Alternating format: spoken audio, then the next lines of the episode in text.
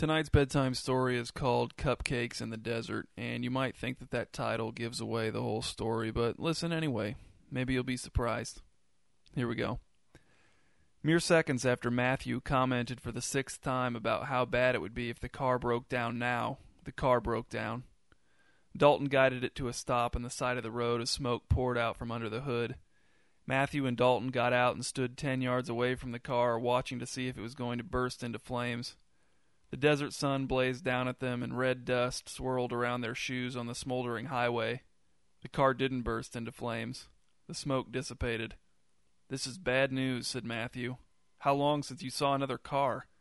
I don't know, said Dalton. He took his baseball cap off and fanned himself with it.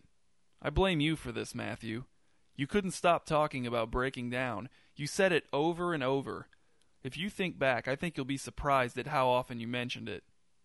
He went back to the car and sat sideways in the driver's seat with his feet on the blacktop.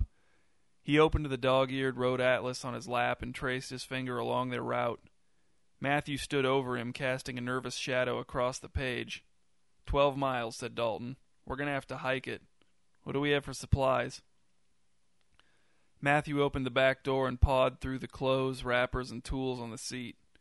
We've got the melted ice in the bottom of the cooler and these, said Matthew, holding out a Tupperware container with a dozen cupcakes in it that his wife had made for the two men to eat on the trip. The heat had melted the icing on the cupcakes to a nearly liquid consistency.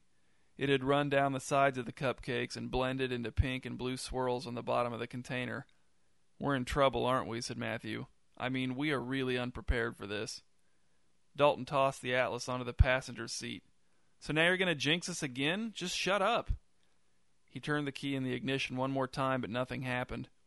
He stood and walked a short distance off of the road, kicking at the scraggly weeds and trying to think critically about the situation. A lizard without a tail ran under a rock. An impressive butte loomed in the distance, but it was impossible to gauge how far away it actually was. Dalton was already getting thirsty. Here comes a horse, said Matthew. He was leaning on the trunk of the car and pointing to the other side of the road. Sure enough, a horse. It was trotting towards them and tossing its head from side to side. The horse, a red and white paint, was wearing a saddle, and when it stopped twenty yards from the road to watch the men from a safe distance, Dalton saw that there was a pair of empty boots still wedged into the stirrups. Dalton crossed the road and walked toward the horse, one cautious step at a time, holding his hands out in front of him and saying, Come here, pal. Come over here. I'm a friend to horses. You like me, don't you? When he got within a few feet, the horse whinnied and bounded away. Then, with the healthy distance re-established between them, it stopped to stare at Dalton again with its black, wet eyes. Dalton walked back to the car and opened the Tupperware container that Matthew had set on the roof. He took one of the cupcakes and walked back toward the horse, which had ventured closer while Dalton wasn't watching. Good idea, said Matthew. Feed all of our provisions to animals. I bet there are some hungry fire ants around. Dalton held the cupcake out to the horse, balancing it on his palm. The horse regarded him warily, but it didn't run this time. Look, Trigger, said Dalton. Look. Look here. Don't you want to take sweets from a stranger? The horse made huffing sounds as it nuzzled the cupcake, blue frosting smearing across its nose. Eat it, stupid, said Dalton. The horse ate the cupcake in one bite, its blunt teeth scraping across Dalton's palm. That's the spirit, said Dalton. Throw caution to the wind. He patted the horse's nose and then moved around to stand beside it, taking the reins in his hands to keep the horse from getting away if it decided the cupcake wasn't sitting well. Whose boots do you think those are? asked Matthew. And how crippled do you think he is? Dalton took one of the boots out of the stirrup and looked it over, shaking it upside down and then tossing it to the ground. Whoever he was, he didn't have the kind of rapport with this horse that I do, said Dalton. Besides, my shoes have laces. He put his left foot in the empty stirrup, grabbed the saddle horn, and pulled himself up into the saddle, swinging his right leg over the horse and kicking the other boot out of its stirrup. Here's the new plan, said Dalton. Give me a little water, and I'll ride to the next town and get someone to come back to pick you up. It's faster and safer than both of us walking through the desert in this heat. I better take another cupcake in case there's an incident and I need to make this guy like me again.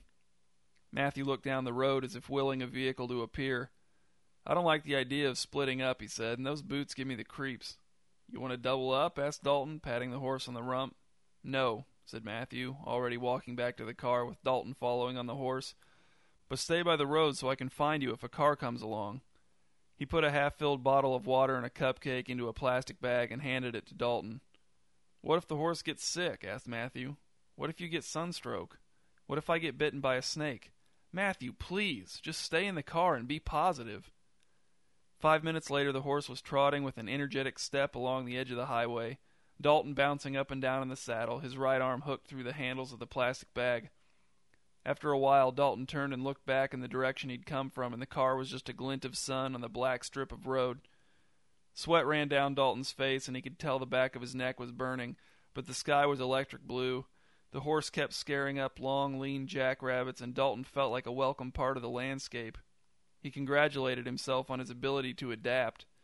The steady rhythm of the horse's gait was soothing. The desert spread out glowing and sleepy in every direction, strapped down to the earth by the road. It murmured incoherencies in Dalton's ear, and his head nodded forward, his shoulders relaxing, the reins falling from his fingers. This is what Dalton saw. Dusk was easing over the desert, deepening the reds to purples, stretching the shadows until they overlapped. A bootless cowboy was walking with his hat tipped back on his head, his tattered socks covered in red dust and the spines of prickly plants. The cowboy came to a road, came to a broken down car, knocked on the back window and roused Matthew, who had been sleeping on the seat among the garbage. The two of them spoke to each other. Matthew popped the hood of the car, produced a wrench from somewhere, and handed it to the cowboy, who knocked around under the hood for a while and then slammed it shut, wiping his hands on his filthy jeans. Matthew turned the key in the ignition and the car started right up. As Matthew shook the cowboy's hand, thanking him over and over, he noticed the cowboy's stocking feet for the first time. The light was fading fast, but Matthew found the boots out in the brush without trouble, holding them up in triumph as he carried them back to the cowboy. Then Dalton heard them speaking. The horse came this way? asked the cowboy. The horse with these boots in his stirrups? You saw him? Sure, said Matthew. My buddy rode off on him to get help. Which direction? asked the cowboy, already striding toward the car. Up the road, said Matthew, pointing. We gotta find him, said the cowboy, climbing into the driver's seat and fastening the seat belt. Matthew ran around the car and got in the passenger's side, infected by the cowboy's urgency. I told him to stay near the road, said Matthew. Is this bad? Is this really bad? The cowboy punched the accelerator and the car jumped off down the highway in a cloud of scorched dust. They saw nothing as they drove, just weeds and rocks. Ten minutes later, they turned around in the parking lot of a gas station at the outskirts of town and headed back in the direction they'd come from. We're not going to find him, are we? said Matthew. The cowboy narrowed his eyes and hunched over the steering wheel looking for any sign of movement along the edges of the headlight's reach. Keep that doom and gloom talk to yourself, said the cowboy. Dalton woke up. The sun had set. The road was nowhere in sight. On Dalton's left was a sheer rock wall, on his right, a drop of hundreds of feet into darkness, and just beyond the horse's gently bobbing head, a staircase carved from the rock wall descended into the depths of a narrow canyon. Dalton looked up. Far above him, the full moon rested on the rim of the canyon like a fat tourist watching the white dot of his spit plummet out of sight. There wasn't enough room to turn the horse around on the staircase. Dalton pulled back on the reins to stop his descent, but the horse made a panicky sound in its throat and lurched towards the edge in a way that made Dalton's extremities go numb. He dropped the reins and the horse continued downward. We had an agreement, said Dalton. I gave you the biggest cupcake we had. The horse pretended not to hear him. Dalton pulled the other cupcake out of the plastic bag and held it next to the horse's head, waggling it back and forth, but the horse was indifferent. Maybe the first one hadn't tasted that good. Dalton decided his best chance of escape would be to slide backwards off of the horse and hope he didn't get kicked, but when he tried to take his feet out of the stirrups to dismount, he couldn't move them. It was as if the rubber soles of his shoes had fused with the leather of the stirrups. He felt panic sweeping toward him in a swift arc. He needed to get out of his shoes. He struggled and kicked his feet, curling his toes in frustration. It was hopeless. His shoelaces were pulled tight and knotted twice. His shoes were inescapable. It'll be fine, he said out loud. We'll just turn around at the bottom and come right back up.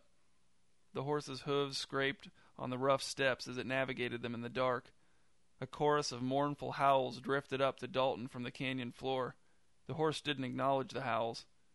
Dalton couldn't tell how many there were, but the sound made him ache. He hoped the alpha male liked cupcakes.